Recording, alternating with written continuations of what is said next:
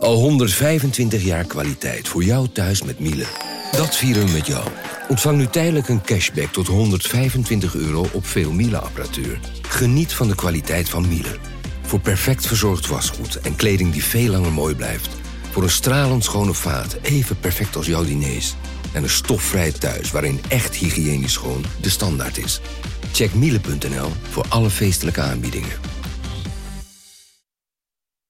Ik ben al jaren ondernemer, maar waar moet ik eigenlijk allemaal aan denken nu ik voor het eerst personeel wil aannemen, voor het eerst ga importeren of voor het eerst een bedrijfslocatie zoek? Weet wat je wel of niet moet doen bij zaken die je voor het eerst oppakt.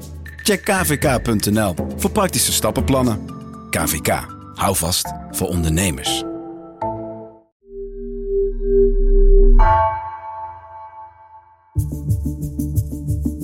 Vanaf de redactie van NRC het verhaal van vandaag. Mijn naam is Thomas Ruip.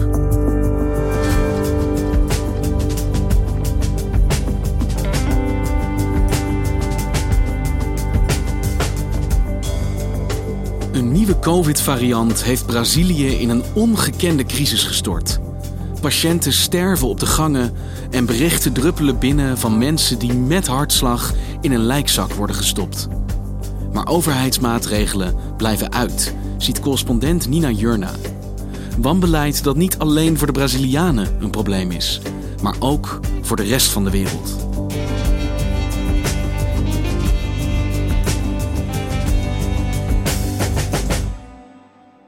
Deborah die woont met haar moeder in een voorstad in het noorden van Rio de Janeiro. En half maart kreeg uh, haar moeder op een gegeven moment klachten, uh, voelde zich niet lekker, druk op de borst, moest hoesten. En Deborah besloot om haar moeder naar het ziekenhuis te brengen. Nou, ze komt daar aan en uh, moet je voorstellen, het is een groot publiek ziekenhuis met een afdeling voor de eerste hulp. Maar daarnaast ook nog een aparte COVID-afdeling. Omdat in, in juist uitgerekend in die voorstad het aantal COVID-slachtoffers al een jaar lang heel erg hoog is. De moeder die, uh, die komt daar binnen en de arts die, die basis van de eerste symptomen denken ze al dat het om COVID gaat. Ze gaan een test doen, blijkt ook COVID te zijn. Deborah die laat haar moeder daarachter. En een paar dagen nadat zij uh, haar moeder heeft achtergelaten in het ziekenhuis beginnen er sms'jes binnen te komen van haar moeder. Teksten als: Help me, haal me hier weg. Ik krijg hier helemaal geen hulp. Uh, ik krijg geen zuurstof. Ik heb honger. Ik heb het dorst. Ik lig hier tussen, tussen 50 mensen op de gang. Een oproep van blinde paniek. Haal me hier weg. Kom me halen. Je voelt als het ware, als je het leest, voel je de, de, het schreeuwen erin. Zo, zo, toen ik het ook las, toen ze het mij liet lezen, Deborah, van jeetje, dit is een panieksituatie uh, waar haar moeder in verkeert. Vervolgens krijgt Deborah op dezelfde telefoon van hetzelfde nummer krijgt ze audioberichten via WhatsApp.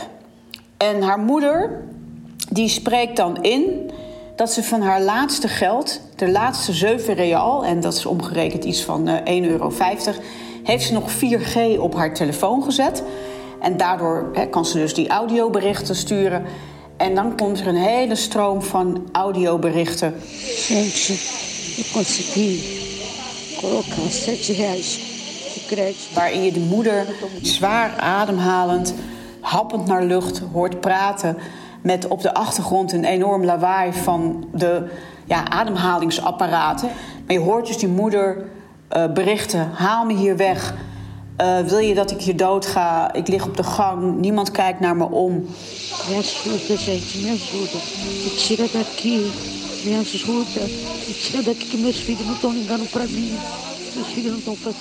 Ze vertelt dat ze op een gegeven moment, dat vond ik ook heel heftig, dat ze de, het zuurstofapparaat met de buurvrouw moet delen. Dat die buurvrouw op een gegeven moment dood is gegaan, dat ze het zuurstofapparaat van die buurvrouw heeft gekregen. Ja, je hoort de paniek in die stem. Je zou zulke berichten maar van je moeder krijgen. Wat doet Deborah dan? Ja, die, die schrikt zich uh, te pletter. Die gaat direct naar het ziekenhuis toe. En hoewel het dus verboden is om daar binnen te gaan op zo'n COVID-afdeling, lukt het haar om naar binnen te glippen. En uh, dat, uh, ja, ze schrikt gigantisch wat ze daar, daar ziet. Ze zegt later, als ze daarop terugkijkt en het, hè, toen ze aan mij vertelde, zegt ja, ik had het idee dat ik op een slagveld was, een oorlogssituatie wat ik daar zag. O que eu vi lá dentro foi cena de guerra. Exatamente isso. Pessoas agonizando. Pessoas agonizando no, no corredor. Eu colocava capuz. Ze ziet haar moeder liggen op een gang met zeker eh 20, 30 mensen. Sommige mensen hangen over stoelen heen. Eh sommigen liggen op een, op een dun matrasje. Ehm, haar moeder die ziet er veel erger uit dan het moment dat ze haar moeder daar heeft achtergelaten. Eh, de moeder heeft dagen niet gegeten. Dat er ook niet verschoond wordt. Ze ligt in, in een luier. En achteraf zegt die moeder ook dat ze eh, gewoon een hele week in dezelfde luier heeft gelegen. As roupas de cama, porque as roupas de cama dela estavam encharcadas de urina. Porque Haar, haar lakens laten helemaal onder, onder, eh, onder de plas, want ze werd ook niet naar de wc gebracht. Porque ela nou ajuda ela para ir para banheiro. não, nem trocar uma fralda. Muitas, werden niet verwisseld. muitas pessoas que estão sendo internadas. Minha mãe ficou do dia 19 ao dia 26 com a mesma fralda. Die moeder die moet daar weg. Ja, die moet er weg, maar haar daar zomaar op dat moment weghalen, ja, dat, dat kan ze niet. Dat is geen optie voor haar. Want Nina, is dit hoe het eraan toe gaat in de Braziliaanse ziekenhuizen op dit moment? Ja, het gaat er zo aan toe in de publieke ziekenhuizen. En dat zijn de ziekenhuizen van eh, de gemeente hè, of de overheid. En daar zijn de meeste Brazilianen op aangewezen. En in die ziekenhuizen is eh, meer dan 90% van de ziekenhuizen zijn vol. Ehm, op de intensive care is geen plek meer. De, het personeel loopt op de tanden. Er is geen medicatie. Er is eh, een tekort aan alles. En ja, dan krijg je dus dit soort taferelen. De zorg is ingestort, als ik het zo hoor. De zorg is ingestort en kijk, Brazilië zit al dik een jaar in deze situatie. En wij hebben eigenlijk hier nooit een moment gehad dat het aantallen minder zijn geweest. Dus die gezondheidszorg, die collapse heeft zich opgebouwd. Maar er is ook nooit een moment geweest dat het even zich kon herstellen. Dat personeel op, op adem kon komen. Dat er eh, verbetering kon komen. Dus het is eigenlijk opgebouwd naar het moment dat het nu ehm, instort. En daar zitten we nu middenin. En ben jij zelf bij dit ziekenhuis geweest waar de moeder van Deborah ligt? Ja, ik ben er zelf geweest. Ik ben aangekomen bij eh, een heel groot eh, ziekenhuis hier in Duque de Caxias. Dit ziekenhuis is dus eh, de moeder van Deborah terechtgekomen, ongeveer drie weken geleden. En eh, nou ja, wat ze daarover vertelt is, is gewoon eigenlijk een, uh, een horror scenario. Ik zie dat er heel veel mensen hier onder een tent zitten te wachten. Ik schat hier zeker zo'n 60 mensen. Het zijn allemaal familieleden van mensen die binnen liggen in het ziekenhuis. En, en hier zelfs op de stoep zitten ze met tassen met eten, tassen met handdoeken, kleding, alles. Uh, ja, te wachten op hun, uh, tot ze opgeroepen worden om uh, dit af te geven voor hun families. En ook te informeren hoe het met hun gaat. Er verschijnt een dokter in een witte doktersjas in de deuropening met een lijst namen. Roept dan de naam van de patiënt om. Dus nou, als jij dan je naam van jouw geliefde hoort als familielid en je zit daar buiten, dan snel je naar de ingang. Dan ga je luisteren wat de dokter te zeggen heeft. Die zegt dat dus ook ten overstaan van iedereen. En heel snel, je kunt hem ook geen vraag stellen, want hij is alweer bij de volgende naam. En wat dus opvalt, is dat het vooral veel jonge mensen zijn, dertigers, veertigers, gezonde mensen in de bloei van hun leven. En dus zeker niet alleen maar oudere mensen of mensen die al een onderliggende aandoening hebben.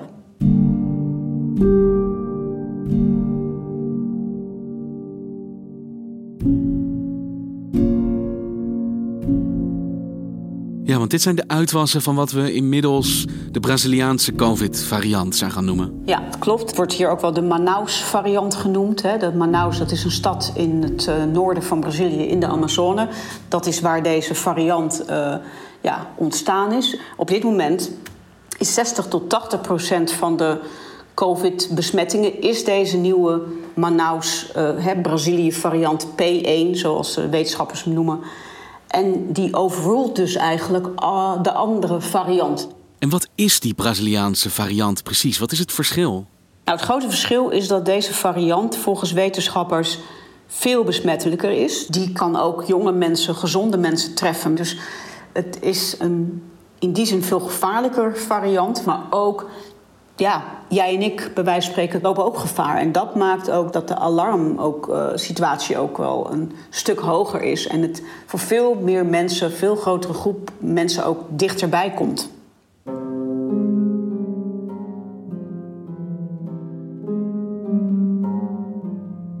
Dit is de situatie waarin Deborah haar moeder bijna stervend, zeg jij, aantreft in dat ziekenhuis. Wat doet zij? Kan zij iets ondernemen? Ze probeert alles op alles te zetten om haar moeder daar weg te krijgen. Ja, natuurlijk omdat ze inziet van ja, als dit nog langer gaat duren, dan, dan, ja, dan gaat mijn moeder misschien wel dood. En kan ze iemand in dat ziekenhuis spreken? Op een gegeven moment krijgt zij uh, van een verpleger een zeer alarmerend bericht. E os médicos botando na certidão de óbito Covid, eu empacotando o corpo de pessoas vivas. Pacotei uma vez só, mas eu me retirei da sala e não concordei. Hij stuurt haar een, een WhatsApp-geluidsbericht. Uh, waarin hij dus vertelt dat uh, mensen die overlijden. dat die uh, direct in lijkenzakken worden afgevoerd. En hij beschrijft op een gegeven moment dat hij heeft ontdekt dat iemand zelfs nog polsslag heeft. Dus die leeft nog. Iemand die nog steeds leeft, wordt in een lijkzak gelegd? Ja, door de haast die er is om weer bedden vrij te maken, worden dus mensen die overlijden, die worden dan snel afgevoerd. Dat is wat hij beschrijft in zijn audio aan Deborah. Dat hij dat zelf heeft gezien en, en daar gigantisch van geschrokken is en ook in opstand is gekomen. En ja, ze raakt helemaal in paniek. En besluit, wat er ook gebeurt, mijn moeder moet hier nu zo snel mogelijk weg. En dan gaat ze echt actie ondernemen.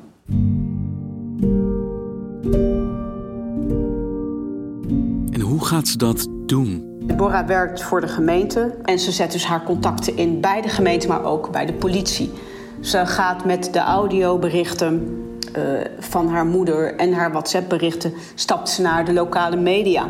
Uiteindelijk lukt het haar om haar moeder daar weg te krijgen en verlaat haar moeder het ziekenhuis met een uh, ambulance, loeiende sirenes aan de beademing. Maar Deborah weet niet waar haar moeder naartoe wordt gebracht. En Nina, Deborah heeft, als ik het zo hoor, de connecties, de intelligentie, het doorzettingsvermogen om ja, veel te kunnen doen voor haar moeder. En het lukt haar dus uiteindelijk ook om haar uit die situatie weg te halen. Maar dat lijkt me voor veel Brazilianen helemaal niet zo mogelijk.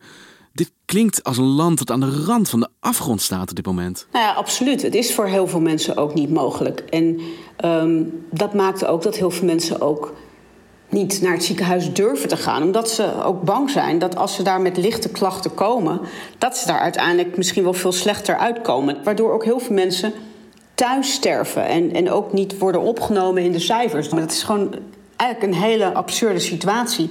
Maar dat is wel de realiteit in Brazilië momenteel. En hoe gaat de overheid met deze realiteit om? Nou ja, dan wordt er gevraagd door journalisten aan de president, president Bolsonaro, hè, wat, wat hij daarvan vindt. En het enige wat hij zegt, de economie moet open blijven, uh, alles moet doorgaan. Dus de, de overheid in deze is eigenlijk al het hele jaar niet aanwezig. Want hoe adresseert Bolsonaro op dit moment de situatie die jij beschrijft? Hoe spreekt hij hier dan over publiekelijk? Ja, dan zijn het allemaal in de terminologie van... Uh, ja, we gaan allemaal een keer dood. Uh, ja, ik kan er niks aan doen. Ik, uh, ik ben geen begrafenisondernemer. Hè. Als hem gevraagd, werd hem gevraagd... God, wat vindt u ervan dat er zoveel doden zijn? Nós temos que enfrentar os nossos problemas. Chega de frescura, de mimimi. Vamos ficar chorando até quando? Temos que enfrentar os problemas. Respeitar, obviamente, os mais idosos. Hij toont ook geen enkele empathie naar de slachtoffers. Terwijl, uh, ja, we zitten hier al op 380.000 uh, mensen die zijn overleden. Uh, ik geloof 15 miljoen besmettingen, dus het is enorm. Maar vanuit de overheid en zeker vanuit president Bolsonaro is er geen enkele ja, gevoel eigenlijk. En dat wordt eigenlijk alleen maar erger, omdat er ook nooit een, een heel duidelijk anti- uh, COVID-beleid is geweest. We hebben hier nooit een strenge lockdown gehad om ook even het aantallen te proberen naar beneden te krijgen. Dus dat dit nu aan de gang is, die instorting van de, uh, de medische stelsel, komt ook mede door de situatie van de overheid en een, een gebrek aan nou ja, leiderschap. En als je blijft ontkennen en blijft de economie voor opstellen, ja, dan heb je dus de situatie die we nu krijgen. Een, een vicieuze cirkel die, die helemaal uit de hand loopt. Dus als hij nalaat om ja, harde maatregelen te nemen, zet hij dan al zijn hoop in op een vaccin? Ja, dat zou je denken. Ehm, we hebben juist gezien dat Bolsonaro daar ja, enorm eigenlijk achterliep op andere landen. Hij weigerde met uh, Pfizer in zee te gaan. Uh, Pfizer die bood op een gegeven moment aan aan Brazilië om uh, voor een laag bedrag ook dat in te kopen. En Bolsonaro die ehm, die was heel sceptisch. Hij heeft op een gegeven moment ook naar aanleiding van uh, de overeenkomst waar dan in stond uh, dat Pfizer niet verantwoordelijk was voor de bijwerkingen, zei hij dus, uh, en dat meende hij serieus. Dus als ik nu ineens in een krokodil verander, of als alle vrouwen ineens baarden krijgen, dan is dat niet de schuld, dan kunnen we daar niks aan doen en dat kan gewoon gebeuren. Se você virar o, o chip, virar o jacaré, é problema de você, pô. Não vou falar outro bicho que ele pensar que falar besteira aqui, né? Se você virar super-homem, se nascer barba em alguma mulher aí, oh. En hij meende dit dus serieus. Het was geen joke, het was echt serieus. Al met al heeft hij ook een, echt een beleid gevoerd. Niet alleen wat funest is geweest voor de COVID-bestrijding en de verspreiding. Maar ook heeft hij bewust ook um, zich tegen uh, vaccins gekeerd. Waardoor we dus nu in de situatie zitten dat slechts 10% uh, van de bevolking op dit moment gevaccineerd is. Want een populist die nalaat om impopulaire economische maatregelen te treffen, daar kan ik me nog enigszins iets bij voorstellen. Maar als iedereen sterft door zijn beleid of dat gebrek eraan, dat kan toch ook niet in zijn belang zijn? Al is het maar omdat hij dan, lijkt mij, niet wordt herkozen. Uiteindelijk is mijn inschatting dat Bolsonaro hier wel op afgerekend gaat worden. Want ja, je kunt wel blijven ontkennen, maar als de realiteit en de cijfers en de realiteit van steeds meer Brazilianen is dat hun families doodgaan, dat ze zelf gevaar lopen en dat er ook niks helpt, ja, dan zal uiteindelijk zal dat uh, ten koste gaan van, van Bolsonaro zelf, is mijn inschatting.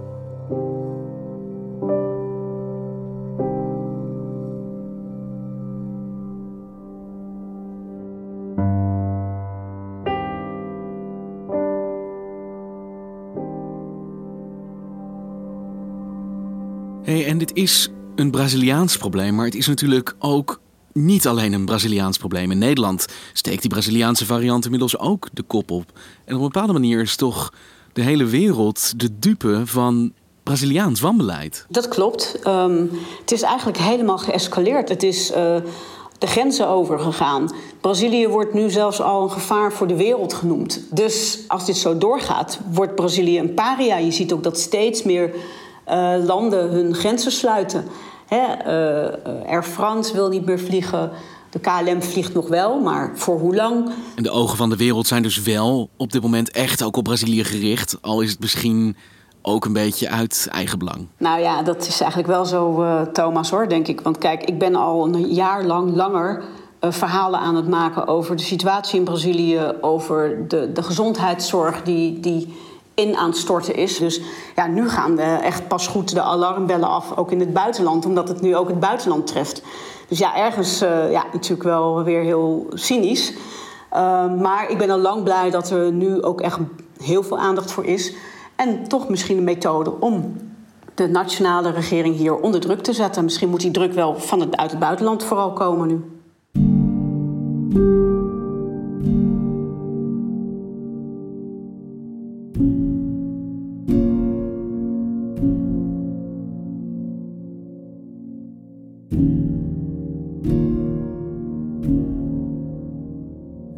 Deborah heeft haar moeder uit dat ziekenhuis kunnen krijgen.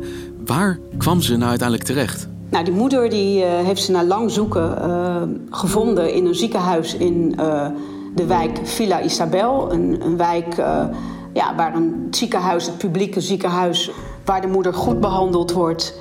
Waar op dit moment ze buiten gevaar is. Ze is redelijk goed opgeknapt. Ze is op dit moment op de herstelafdeling, dus ze ligt niet meer op de COVID-afdeling. Deborah mag daar ook slapen.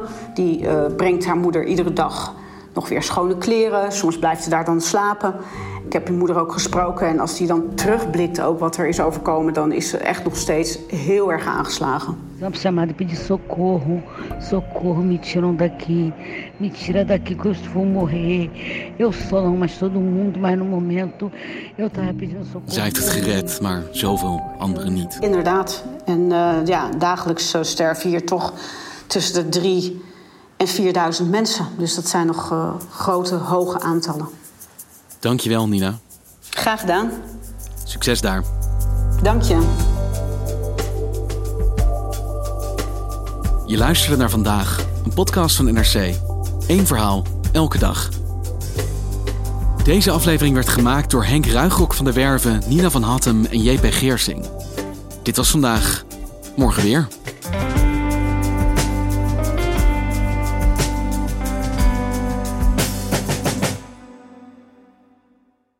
Technologie lijkt tegenwoordig het antwoord op iedere uitdaging. Bij PwC zien we dit anders. Als we de potentie van technologie willen benutten, kunnen we niet zonder een menselijk perspectief. Human-led, tech-powered noemen we dat. Ga naar pwc.nl.